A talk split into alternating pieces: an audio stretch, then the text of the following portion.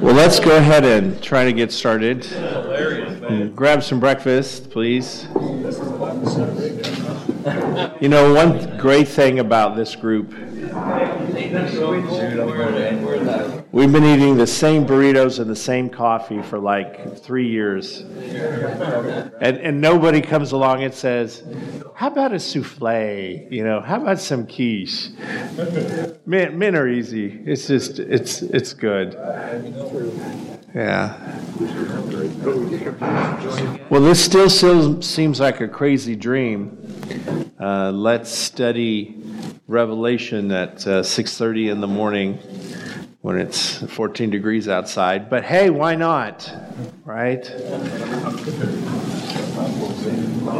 The, the book of Revelation obviously has a interesting place in our scripture. Uh, challenging. We're always interested in it, uh, but it's uh, it's confusing. But today I'm going to try to uh, give us a little uh, prelude to all that we're going to try to do in Revelation to sort of show where this type of writing and thinking and weird animals with horns and all that uh, developed. It's very much a product of Scripture. Uh, this type of literature that we're dealing with is different than, say, a gospel or just a history. And you guys know, as well as I do, it has been abused, twisted, morphed, used to the point of nonsense, and yet it still has a powerful message for us, us to hear. So I need to begin with a big question. What do you do when God destroys your country? Keep on keeping on. Start over? Yeah. What, what do you do when God says, we're, we're tearing all this down now? Start listening better. Yeah. Realize it's time to grow up. Uh, it's, it's a hard, hard pill. You know, the first portion of the Old Testament, it's it's kind of fun and games, right? Not really fun and games, but God is with us. God is building our country. God's going to take care of us. God's going to give us children. God's going to give us inheritance.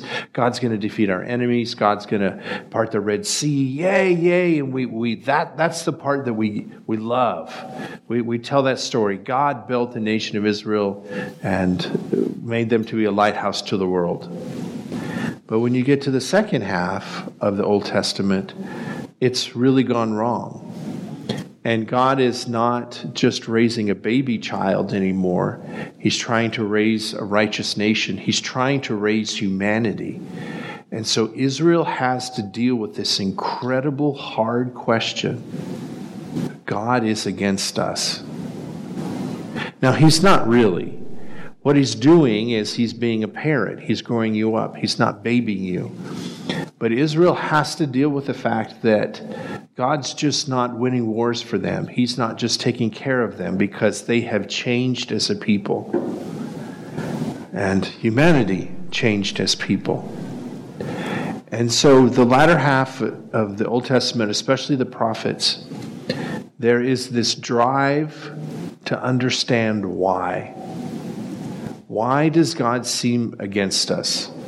Why can we not defeat our enemies? Why are we conquered by one group after another?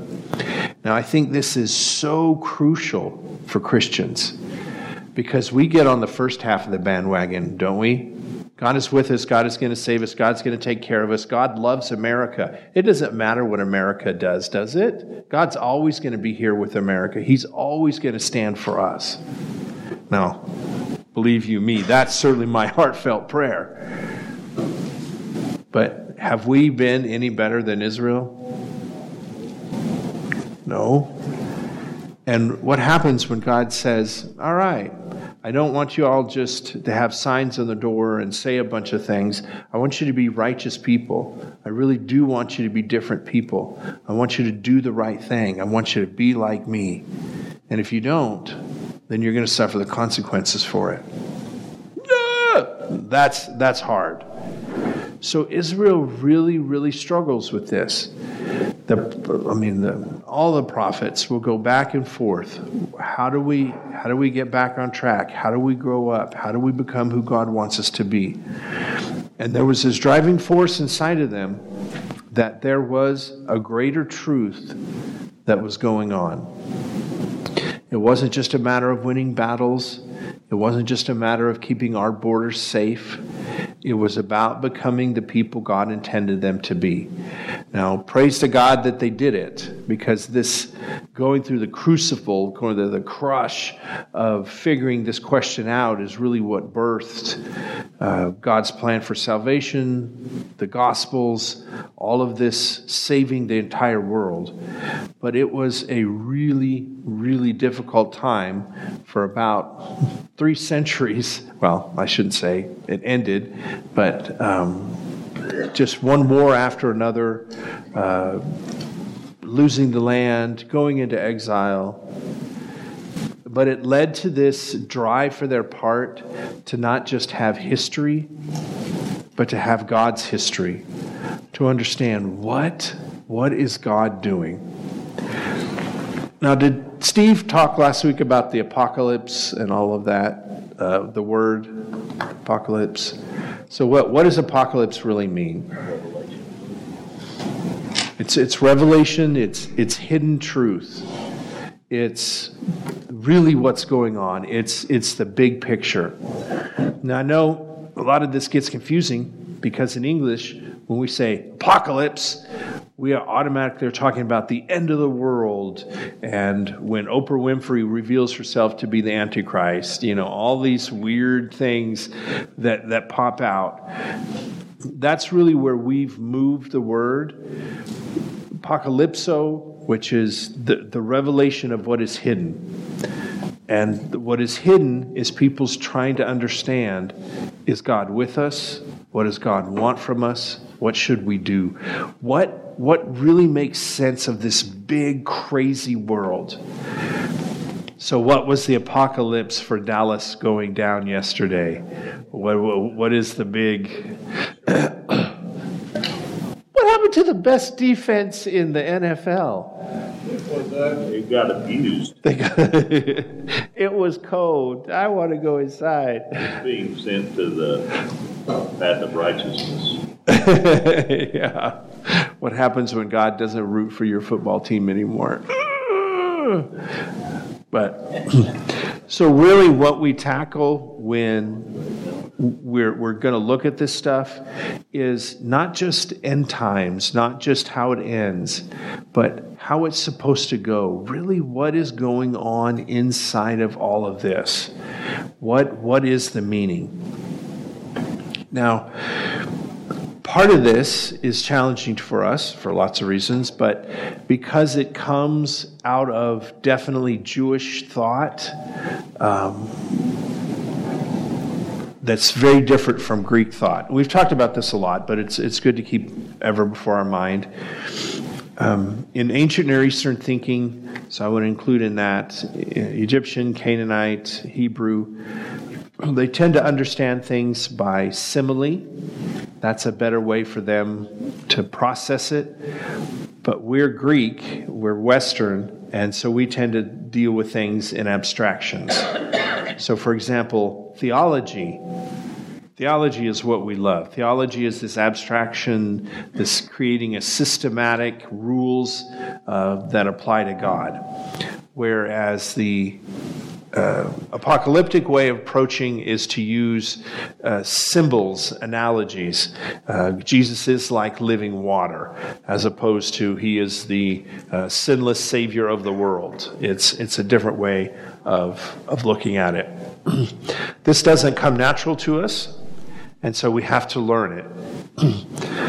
the danger of all this is that people that really haven't studied this can abuse it, and you guys know it. there's there's no end of line of crazies that try to interpret uh, what what they're trying to explain um, in an inappropriate way. So it's early in the morning, and I thought I would bring toys. I brought some of these toys, but um, we'll, we'll start thinking um, little crash course into ancient Near Eastern symbolism. All right? So we take a look at this. What, what is this thing? It's Egyptian, it's a statue. What, what is it saying? Strength. It's what? Strength. Strength, yeah. I'm the man. He, he, he got his little thing at uh, Crunch. Uh, he's he's going to go to the gym and work out. So, what we're going to try to learn as we go through Revelation in particular is this is actually a paragraph. This is actually a statement. We, we see it as, as a statue, but in the symbolism that they're involving themselves in, uh, they're saying a tremendous amount. Uh, not that they're making this up. I mean, there's specific rules, specific understandings that they have. I mean, think about how long we can have a conversation about dolphins and uh, bears and cowboys and Steelers before a person would really say, What are you talking about? You know, how, how did the Dolphins, you know, just all that weird stuff. I, I was in New York, um, got COVID, had a good time, not.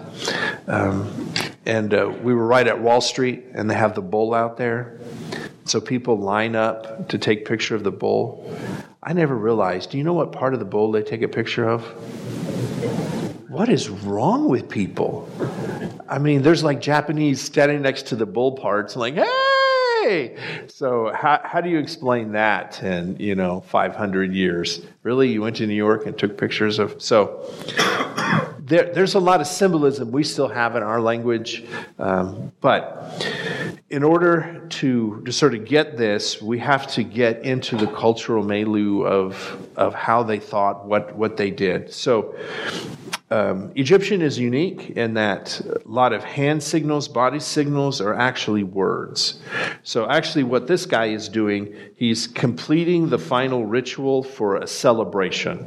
So, they have this sort of thumping on their chest thing that they do, and this is the final. Um, it, he's he's celebrating. So, it, as, as much as you can you can see it, this is actually the word uh, to celebrate, Hanu. So he's, he's celebrating. Now, he's kneeled in reverence, uh, which will come back in a second. He's uh, obviously uh, got a bird head with a human body. Uh, you'll see a lot of this. Uh, they merge elements of nature uh, with humanity to try to show what is powerful in nature reflected on the divine. This is one of two statues uh, that they would set up. Um, this is one of the ancestral gods. So there's a, um, a jackal headed one, and then there's a. Uh, uh, my brain's not working. Uh, hawk headed. Um, these are called the souls of Pe. So, in, in a very shortened version, what this is saying is that the ancestors are pleased with the faith of Pharaoh. Now, it's, it's just here in a statue, it's just a picture. And as we would read it in Daniel or something like that, you would think, okay, there's a bird head guy with the arms crossed. What, what is that?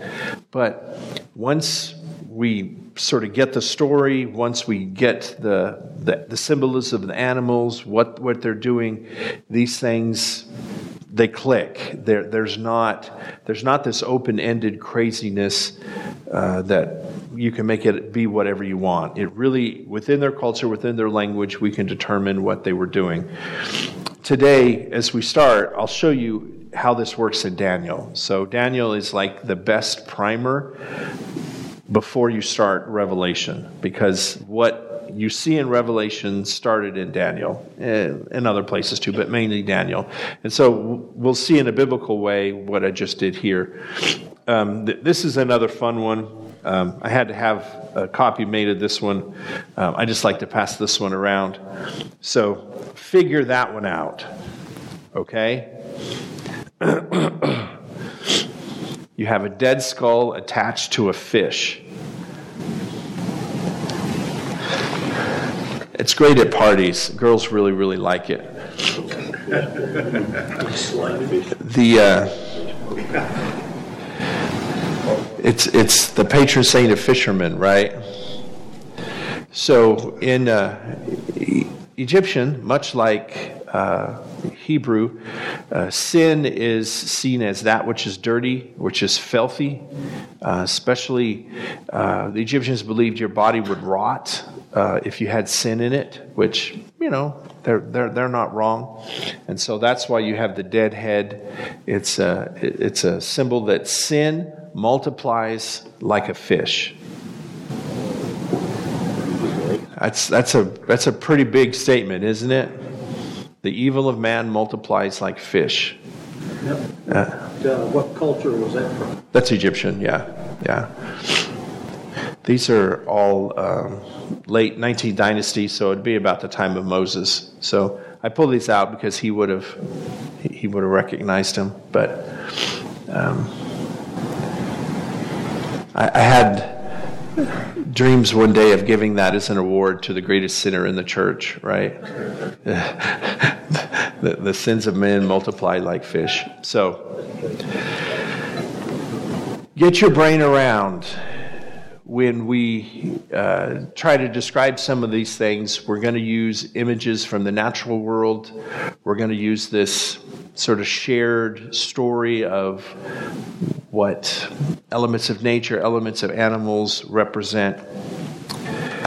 And we'll try it. So let's take a look at Daniel 8. Everybody knows the story of Daniel? What happened to our man Daniel? Man on the street. Yeah. How old was he when he got taken? Yeah, 15, 16. He was a young man, hauled off into exile. He was literate, and so he was useful to his new, uh, first Babylonian and then later Persian masters. Um, what's Daniel's big, deep, dark secret? Eunuch. He's a eunuch. Yeah. Uh, Babylonians don't allow, Persians especially don't allow uh, any other men around their women. And so the only way that you can serve these guys and be loyal is if you can't do any harm, as it were. And so it's not just eating vegetables and all that stuff that he has to do. One of the saddest parts of Daniel's story, uh, and you'll see it with a few others, is when they try to uh, go back and rebuild the temple and all that kind of stuff. Not that Daniel really gets into that, but um, he can't go back because the eunuch can't be in the temple. So he paid an incredible price, but he was uh, incredible, uh, insightful, touched by God, and he is trying to understand this, right? He's trying to understand God, you gave Moses a staff to defeat Pharaoh. You showed him the burning bush.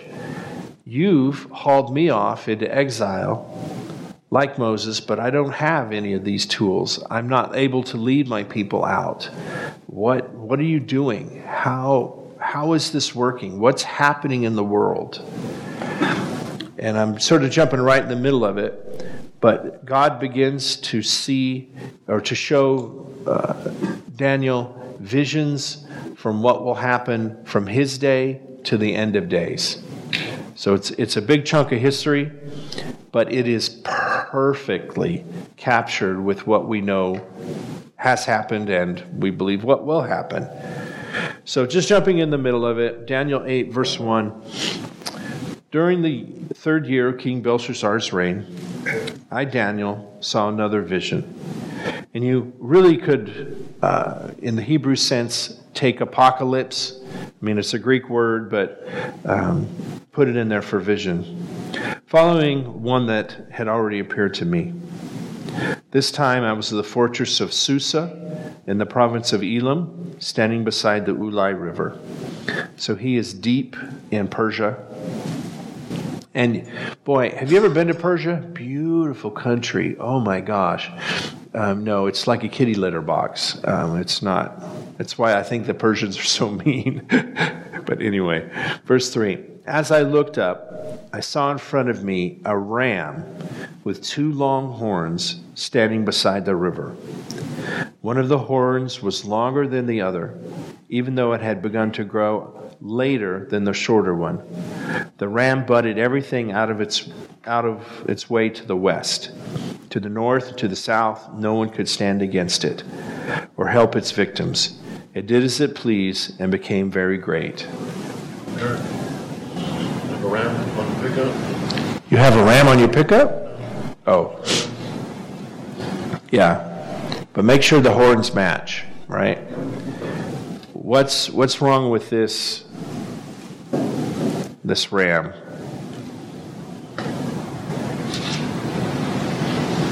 Got a short horn and long. Yeah.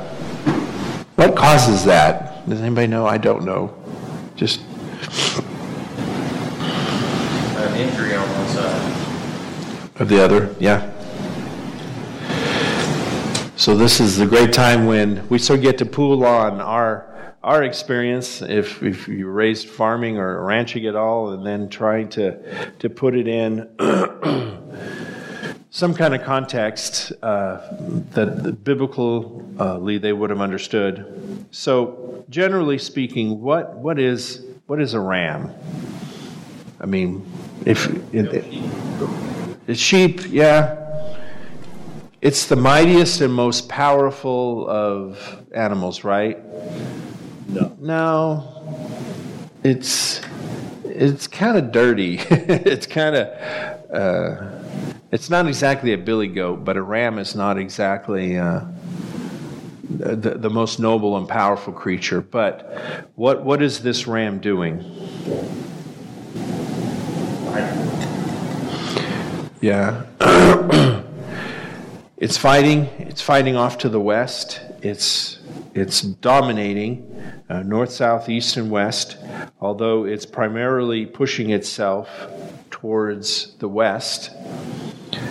So this uh, instantly gives us a sense of what Daniel is talking about. He is now in the east with the Persians, and the Persians do have this kind of randy goat uh, reputation. They were, well, before they became great uh, empire conquerors, what were the Persians?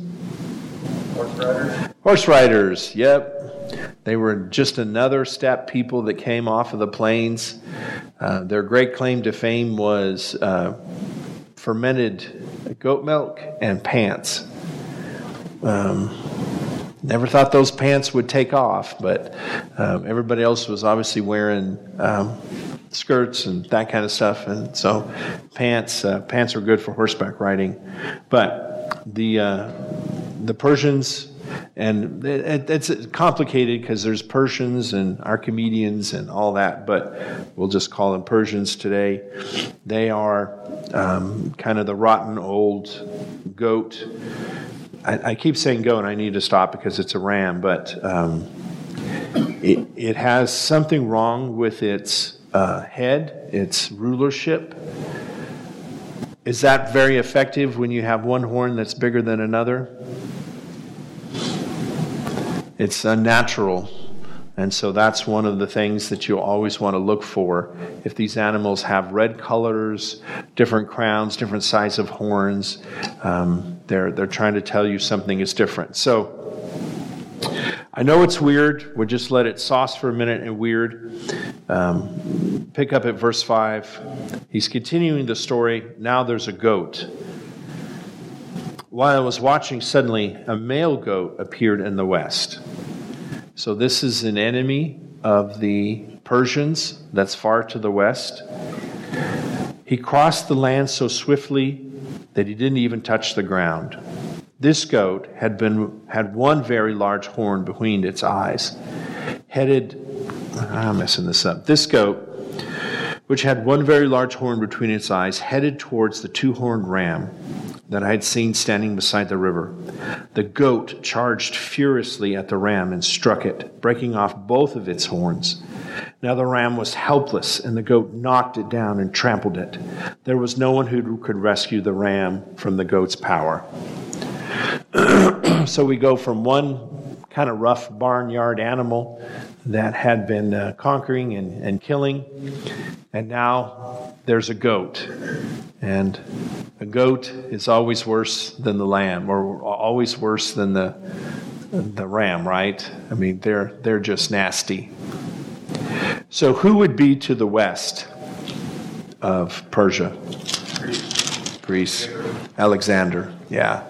That's exactly where Daniel is going with this. If you remember some of your early classical history, Persia spread very fast, very powerful.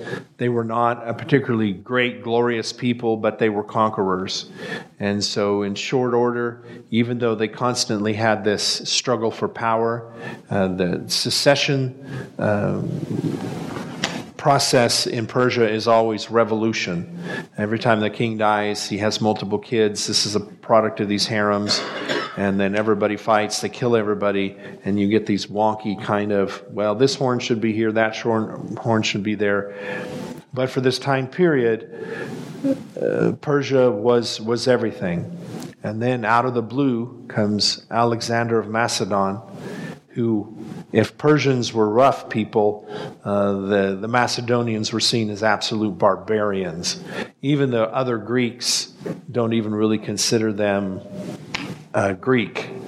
But he conquers this Persian Empire in incredible speed. I think uh, Netflix is doing a pretty good uh, series on it coming up at the end of this month. You might give it a watch, only because in Daniel, uh, Alexander the Great plays plays a, a, huge role. Sorry, I'm losing my voice. Let me grab some water. so, I take you all this through to give us an intro into this and to show we're not just making this stuff up. There is an absolute primer, there's, there's a rule to this. So jump down to chapter 8, verse 18. So Daniel has seen all these goats, he's seen this, and realized this is still very much in his future. To try to, he, he doesn't know Alexander's name. He knows there's a goat that's coming from the west.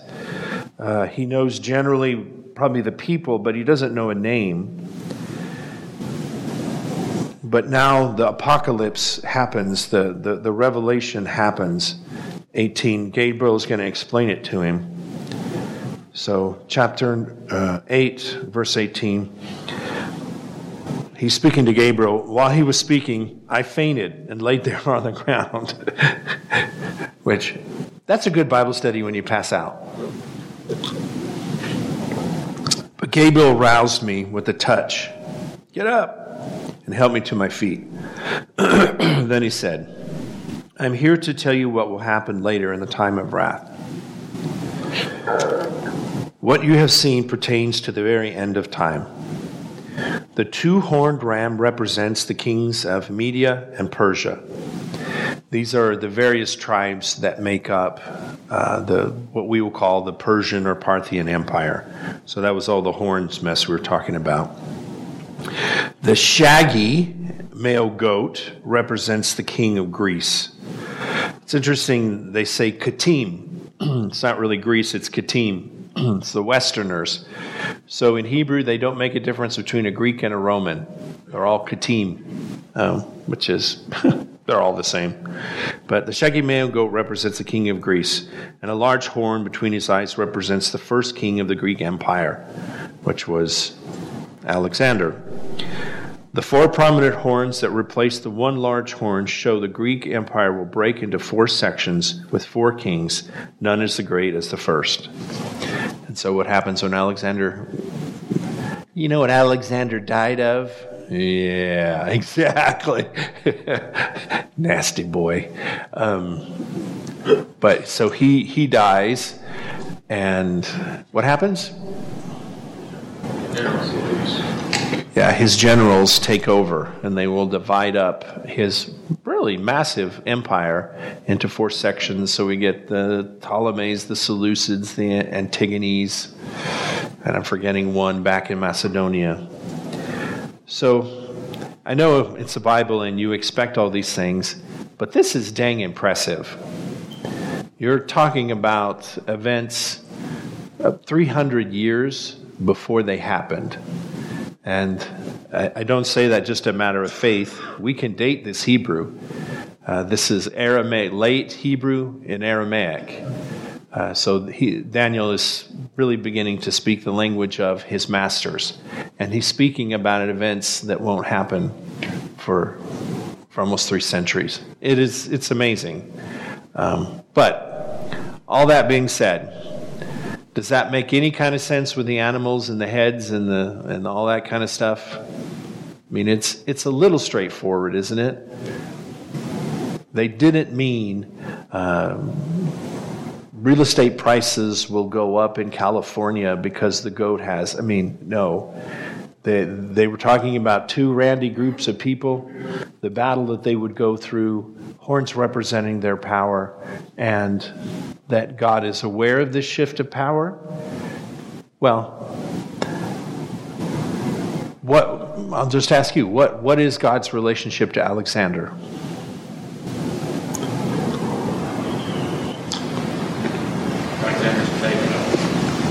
He what? Alexander would be a pagan. Yeah, oh yeah, definitely. Yeah, pagan's pagan. Alexander is not a Messiah, he's not a deliverer, he's not a Moses. But this is the flow of history.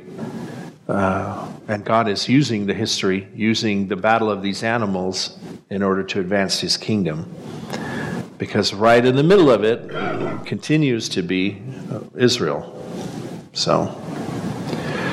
All right, let me stop. Is this is this too crazy?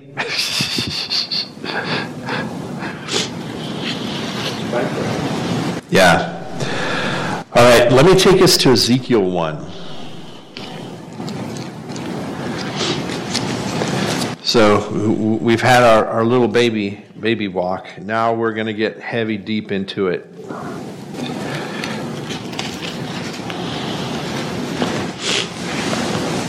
What does God look like?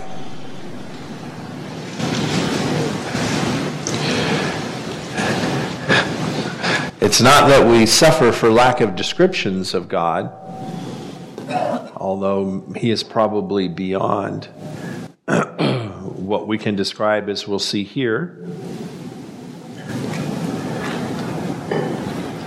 But Ezekiel 1 gives us the most complete description of God in an appearance in all of Scripture. And it is absolutely steeped in what we just did. So let me, uh, for time's sake, start us out Ezekiel 4. This is God leaving the temple. Now that is horrendous. Uh, God is moving out.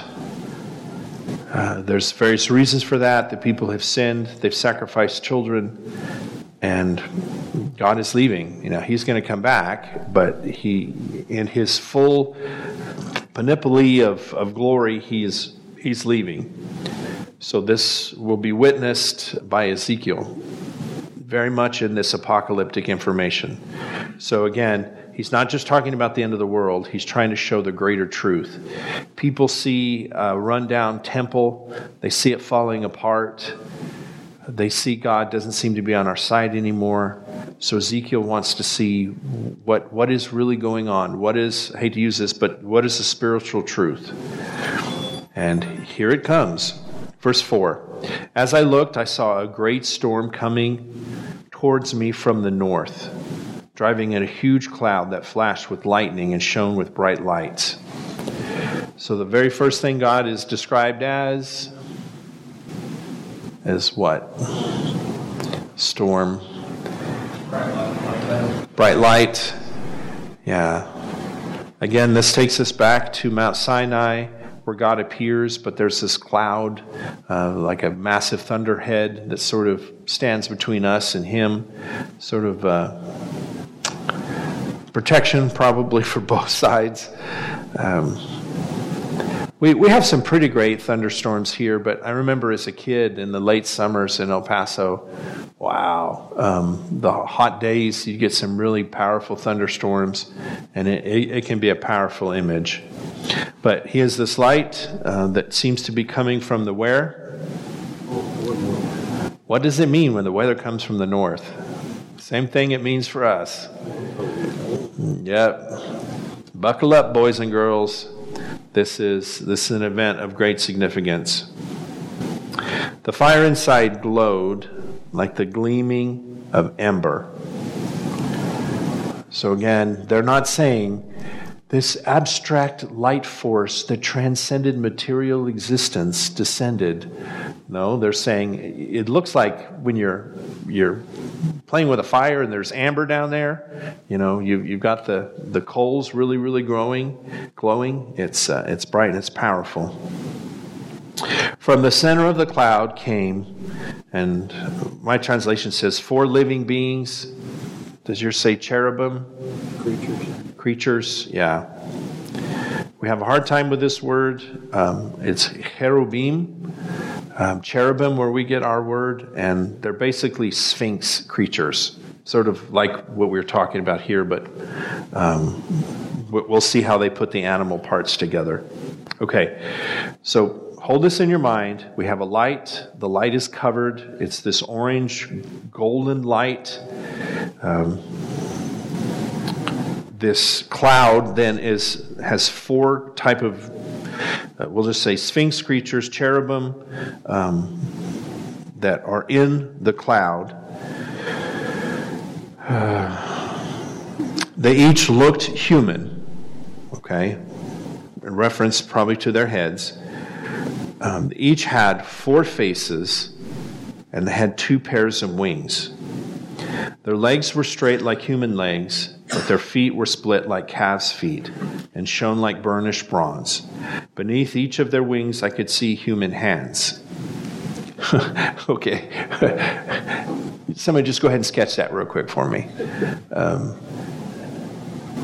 now, of all the stained glass that we do, of all the pretty pictures, of all the, I saw Jesus, and, you know, I had a dream, and oh, I saw his beautiful blue eyes. How come we never do this? I mean, here it is. You want it? You got it. You, you could, with CGI and AI, we can do amazing things. I want your kids to work on this. it's, uh, it, it's, it's amazing stuff. So, um, First of all, what are they describing? So, this is an appearance of God, and what are they describing? Characteristics. Characteristics of God. They're not describing God Himself. We don't get, he's an old man in there with a white beard. You know what God that would make him? Zeus. You don't want that God. Mean, he's, he's beyond just a, a physical human form. He's, he's something, something quite different. But these creatures, and they're doing the same thing that we started off with, these creatures are reflecting elements of the power of nature that are reflected back towards God. So it's like an adjective using to describe the noun here. Uh, but these adjectives are done by, by simile. Why would they have four faces?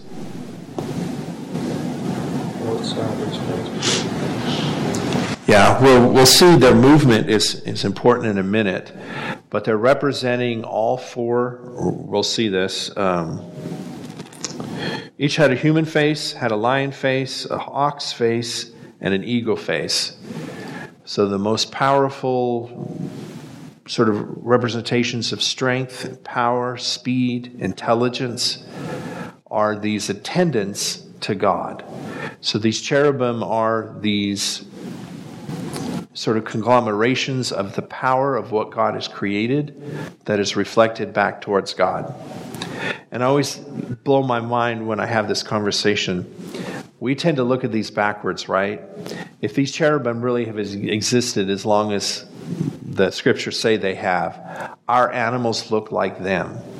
They don't look like our animals. I mean, they're sort of the original conglomerate of this. So, you've got four faces. Uh, it means they're intelligent, they're powerful, they're strong, and they're fast. Why would they have two pairs of wings?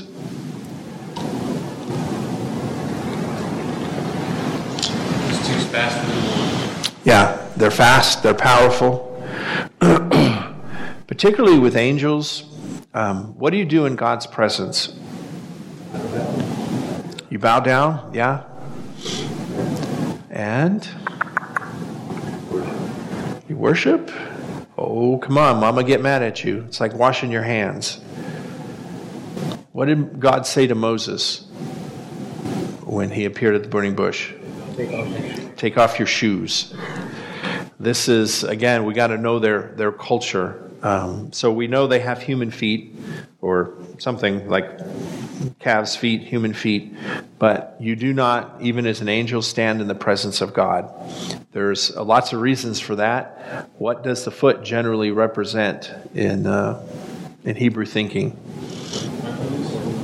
Yeah, your little bits. So most angels will cover their eyes because they cannot even look at God, and often they'll cover their feet as well um, because they're barefooted. They they can't. St- even they, as bizarre and powerful as they see, uh, can't stand in God's presence. So, again, consistently have this great image of light, of power, of elements of nature coming together. Uh, these living beings were able to fly in any direction without turning around. Each had a human face in front the front of a lion, the front on the right side, the face of an ox on the left side, and the face of an eagle on the back. Each had two pairs of outstretched wings, one stretching out to touch the wings of the living being on the other side, and the other pair covered its body. They went in whatever direction the Spirit chose, and they moved straight forward in any direction without having to move around. So, again, abstraction will make you crazy here. What are they describing as these creatures with their movement? How do people move? And this is probably, well, this is hard, but Point A, point B, these are. That, that's perfect. That's perfect. They're telling you these things are timeless. They're, they they can move and do whatever uh, that they can by the power of this Spirit. So exactly as Brent's saying, they're they're not like us, point A to point B kind of creatures. Uh, they are they are these eternal, super powerful things that exist in God's presence and they're reflecting the complete, absolute power that is God. Uh, and so instead of saying God is omnipotent, He's the power that cannot be stopped. He's the one that can uh, create a mountain that he can't move and then he moves it. All of that stuff that we tend to do in Greek, this is the way they're describing it. So I'm going to stop there. Have I completely befuddled and frozen your brain? I take you to this because this is what we're going to start in Revelation. We don't have time to unpack all the Ezekiel and Daniel stuff, unfortunately, but the same question that we had at the end of the Old Testament is the same question that we had at the beginning of the church. If the gospel has come, if Jesus is here to take care of us, why are so many of us being killed? Why is there evil, evil like Nero and uh, others we'll get to that are are crushing the church, slaughtering. Why is there so much blood? If the kingdom is supposed to rise and change the world, why isn't it happening? Why is the church so persecuted? So, John, receiving a revelation that overlaps in many, many ways to what Ezekiel and Daniel saw, is going to continue the vision and he's going to come to understand the kingdom is here, it's coming into the world, it's transforming the world, but the world is still fighting against it. And unfortunately, there's that battle within us.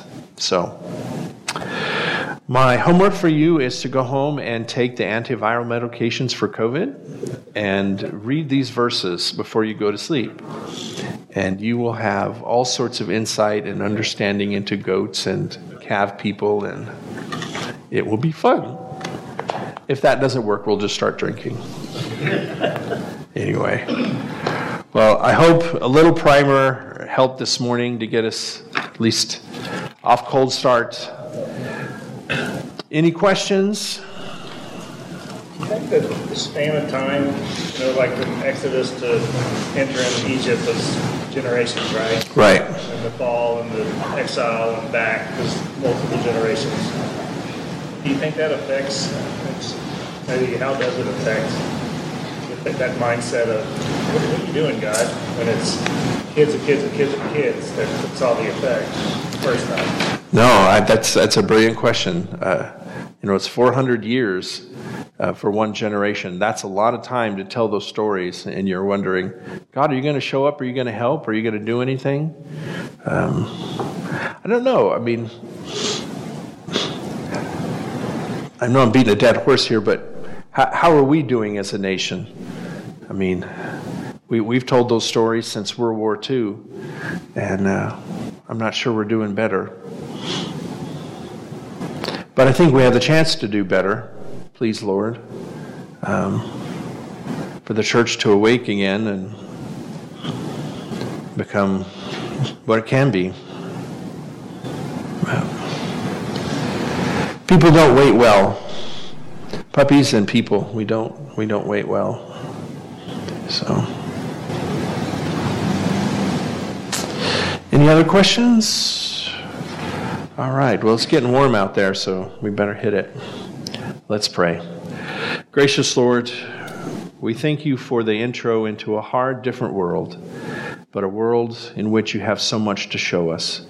Help us, O oh Lord, as we begin to, to march up this great hill, to see that it's not just about strange things, but it's about a very familiar God. Whether you spoke to us in an ancient way or in a modern way, it's your desire that we become different people. We become good people. This life is the packaging. As you have said in your word, this tent will come down and we will leave this place. All the things that we did to entertain ourselves or convince ourselves we were right or wrong will pass away. And the truth of what you're trying to show us in your word will be what lives on. So help us to study what you studied, to be able to speak the way you spoke, and to know there is a much greater truth going on behind our day today. We need to see it and be part of it, and be mindful that this kingdom of yours that started with Daniel is here today. In your Son's name we pray. Amen.